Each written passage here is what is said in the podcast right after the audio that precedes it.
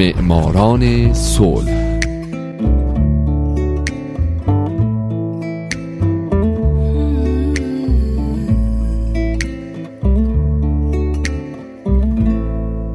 امروز یک شنبه است. اینجا رادیو پیام دوسته و حالا نوبت می‌رسه به معماران صلح.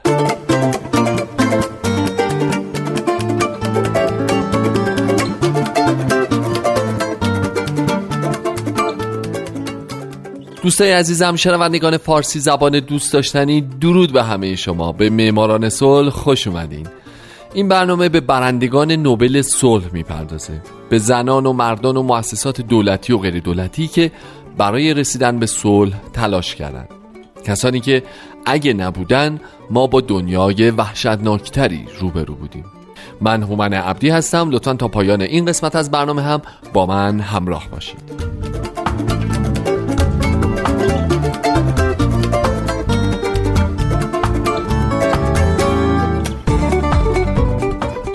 این هفته سال 2009 باراک حسین اوباما قسمت دوم.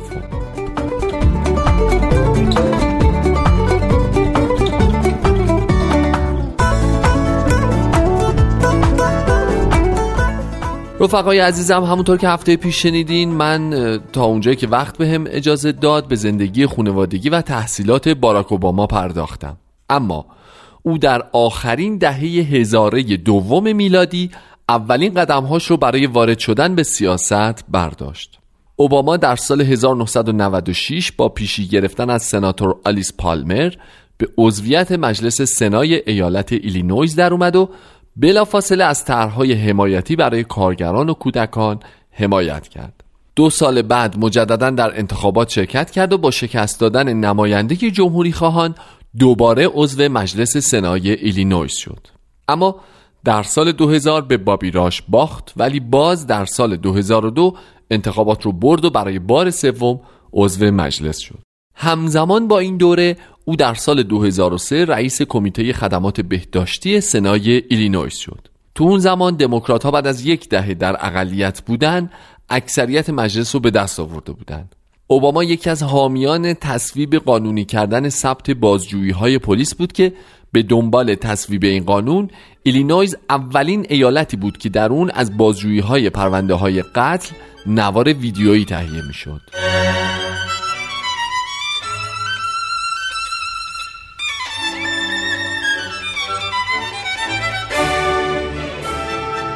در سال 2002 باراک اوباما یه نظرسنجی برگزار کرد تا چشمانداز آینده خودش رو در انتخابات سال 2004 سنای ایالات متحده ارزیابی بکنه. نتایج نظرسنجی کاملا امیدبخش بود. پس یک کمیته مبارزه انتخاباتی تشکیل داد جمعآوری بودجه کرد از یک مشاور رسانه‌ای سیاسی کارکشته دعوت به همکاری کرد از مجلس سنای ایالتی استفاده داد و بالاخره در ژانویه 2003 خودش رو نامزد انتخابات سنای آمریکا کرد. مبارزات انتخاباتی براش خوب پیش رفت به خصوص اینکه اوباما یکی از اولین مخالفان سیاست های دولت بوش در مورد جنگ عراق بود. در سال 2002 درست در همون روزی که کنگره مصوبه جنگ علیه عراق رو تصویب کرد و به دولت بوش مجوز حمله به عراق رو داد اوباما در جمع زیادی از مخالفان جنگ عراق در شیکاگو سخنرانی کرد و تو سخنرانیش گفت که هنوز برای جلوگیری از واقعه جنگ دیر نشده. اما خب تو اون زمان گوش شنوایی وجود نداشت. همین پیشینه او رو از سایر رقباش در انتخابات سنا در سال 2004 که همگی به جنگ رأی مثبت داده بودند متمایز کرد.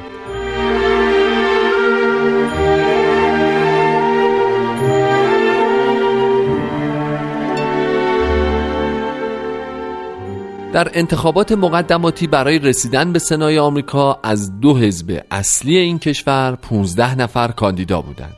در مارچ 2004 اوباما به طور غیر منتظری برنده شد به طوری که ره 100 ساله رو یه شبه طی کرد. او شد ستاره درخشان در حزب دموکرات و همون زمان بعضی ها پیش بینی می‌کردند که اوباما در آینده به پست ریاست جمهوری دست پیدا می‌کنه خلاصه در مرحله نهایی حریف اصلیش از حزب جمهوری خواه از انتخابات کنار رفت و اوباما در نوامبر 2004 در انتخابات با اخذ 70 درصد آرا به پیروزی رسید و در ژانویه سال 2005 میلادی وارد مجلس سنا شد.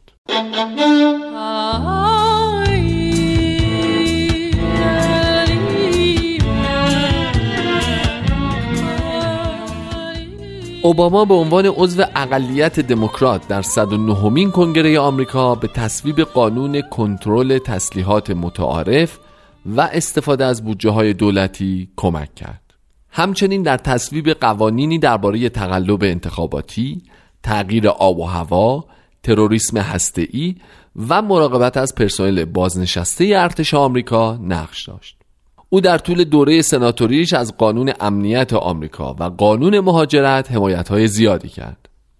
دو طرح به نام خودش معرفی کرد یکی طرح لوگار اوباما بود شامل تدابیر کاهش دادن خطرات سلاحهای متعارف و دیگری قانون پاسخگویی و شفافیت بودجه فدرال سال 2006 بود اوباما از قانونی که صاحبان نیروگاه های هسته‌ای رو مکلف می‌کرد تا مقامات دولتی و محلی رو از نشت رادیواکتیو مطلع کنند حمایت کرد. اما این قانون به تصویب سنا نرسید.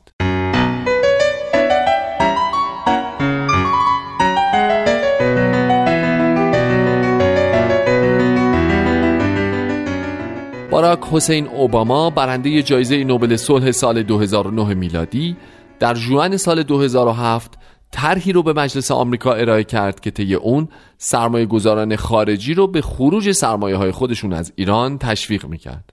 به گفته او دولت ایران از درآمدهای نفتی برای توسعه برنامه هسته‌ای خودش و حمایت از گروه های تروریستی در خاور میانه استفاده می‌کنه و اعمال فشار بر شرکت ها برای قطع روابط مالی با ایران می‌تونه مانعی برای این هدف باشه. همچنین اوباما در طول دوران سناتوریش و برخی از کمیته های سنا مثل کمیته روابط خارجی، امور عامل منفعه، محیط زیست و امور مربوط به سربازان قدیمی فعالیت داشت. او همچنین ریاست کمیسیون فرعی مجلس سنا مربوط به امور اروپا رو بر عهده گرفت. اوباما در مقام عضو کمیته روابط خارجی سنا سفرهای رسمی به اروپای شرقی، خاور میانه، آفریقا و آفریقای مرکزی داشت.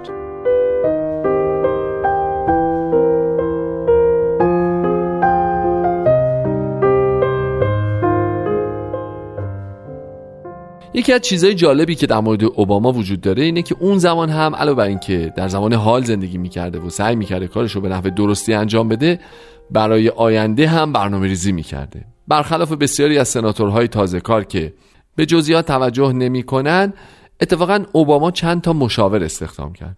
از جمله پیتروز کهن سرباز قدیمی رو کرد مشاور در امور سیاست ملی.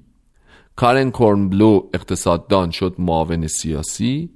و انتوان لیک و سوزان رایس رو که هر دو از مسئولان اجرایی پیشین دولت کلینتون بودند به سمت مشاوران سیاست خارجی منصوب کرد.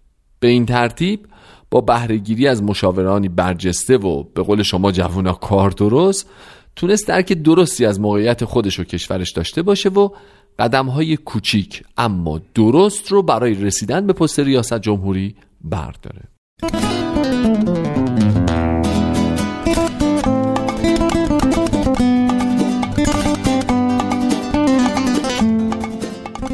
باراک اوباما پنجمین آفریقایی آمریکاییه که به مجلس سنای آمریکا راه پیدا کرده و همچنین سومین آفریقایی آمریکاییه که با رأی بالا به عنوان سناتور برگزیده شده.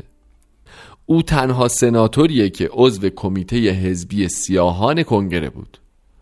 یک هفته نامه فراحزبی به نام سیکیو او رو بین سالهای 2005 تا 2007 بر اساس تمام آرا و مصوبات سنا وفادارترین دموکرات معرفی کرده بود. اوباما همچنین بر اساس نظرسنجی انجام گرفته از سوی مجله نشنال جورنال به عنوان لیبرال ترین سناتور در سال 2007 انتخاب شده. اما دوران پر از موفقیت اوباما در سنا در تاریخ 13 نوامبر 2008 تموم شد. چرا که او حالا دیگه فکر می‌کرد که آماده است به عنوان اولین رئیس جمهور سیاه پوست ایالات متحده برگزیده بشه.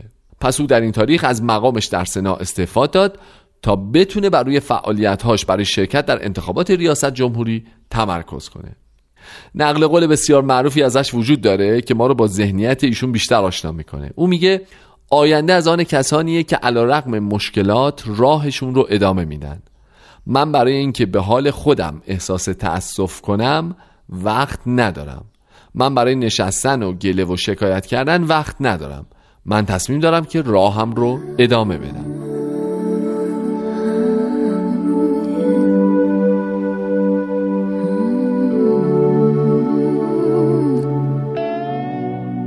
دوستای عزیز من تو برنامه بعد به دوره بعدی زندگی سیاسی اوباما یعنی شرکتش در انتخابات ریاست جمهوری خواهم پرداخت. پس معماران صلح بعدی رو به هیچ عنوان از دست ندید. من هومن عبدی هستم و امیدوارم شمایی که امروز شنونده برنامه من بودید مثل اوباما وقت برای گله و شکایت کردن نداشته باشین و با کار و تلاش در آینده یکی از برندگان نوبل صلح باشید. شاد باشید و خدا نگهدار.